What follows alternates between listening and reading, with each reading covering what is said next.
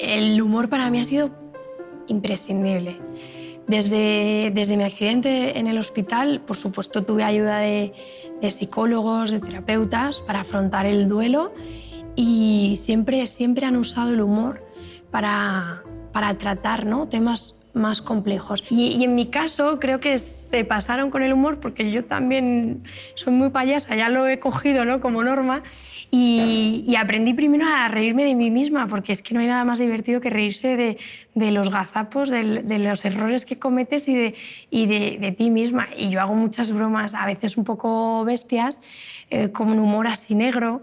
Eh, bueno, pues al principio eh, lo típico, pues si llovía y venían a recogerme algunos amigos a casa, les decía, no, que no puedo salir, que me oxido. Y entonces, claro, se tronchaban.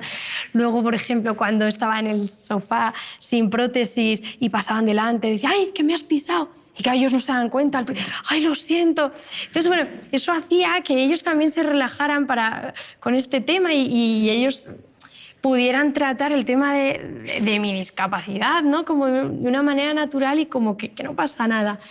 Luego, pues eh, en la playa a mí me encanta salir del mar y si me coge alguien, pues gritar que hay tiburones. Entonces los niños, ¡socorro! Y entonces, ¡tiburones! Cabrón, ese humor hace que primero, que tú te rías de ti mismo, que, que, lo veas con naturalidad y los demás también y se ríen y también relaja un poco eh, pues ese, ese, prejuicio que podrían tener de ti o, ¿no? y, se hace más natural.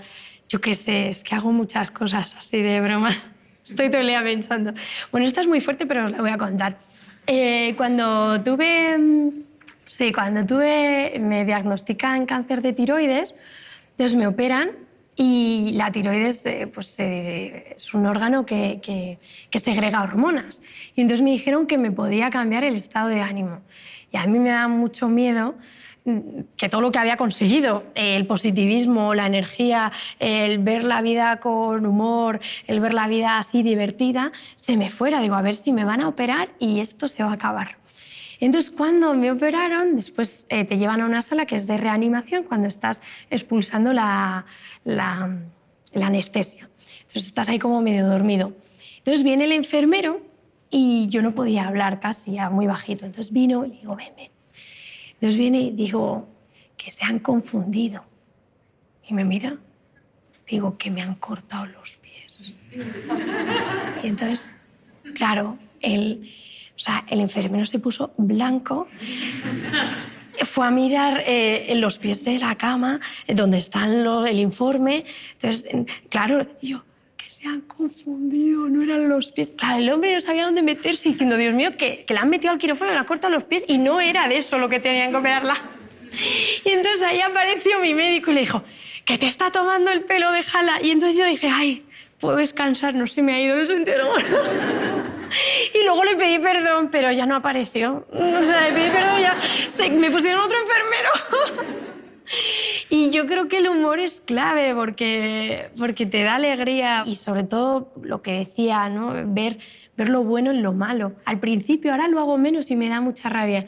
Al principio, eh, cuando me ponía las prótesis, era como... Estoy de pie, y yo decía, qué alegría, qué guay. Cada día lo, lo, lo festejaba.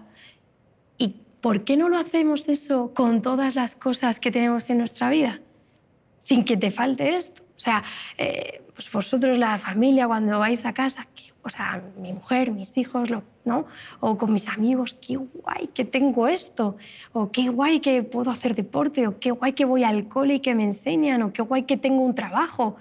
Y no quiere decir que tienes un pensamiento negativo y dices, ay, no, ya, ya le ha fastidiado el día. No, lo puedes tener, pero lo tengo y venga, ahora el positivo, lo compensas. Y si lo haces como un ejercicio mental, igual que, que el deporte se entrena, igual que el trabajo eh, se entrena, ¿no? digamos, cada vez eres más experto, mejor, ¿por qué no ser más experto en ser positivo? ¿Por qué no ser más experto en ser feliz cada día? Si yo, con todas las adversidades que he tenido, eh, pues, con una doble amputación, haber perdido mis pies, haber tenido cáncer de tiroides, después tuve un cáncer de piel también, he tenido muchas enfermedades eh, complicadas que, que, me han hecho perder la sonrisa o el humor y que lejos de haberla perdido me ha reforzado más y he conseguido cosas que jamás había pensado que podía conseguir.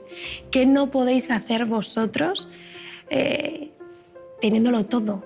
O sea, que despertéis, que seáis conscientes de todo lo bueno que tenéis en la vida, valorarlo y disfrutarlo. Y ese es el mensaje que os quiero transmitir, que podéis llegar a conseguir cosas que jamás podéis haber pensado.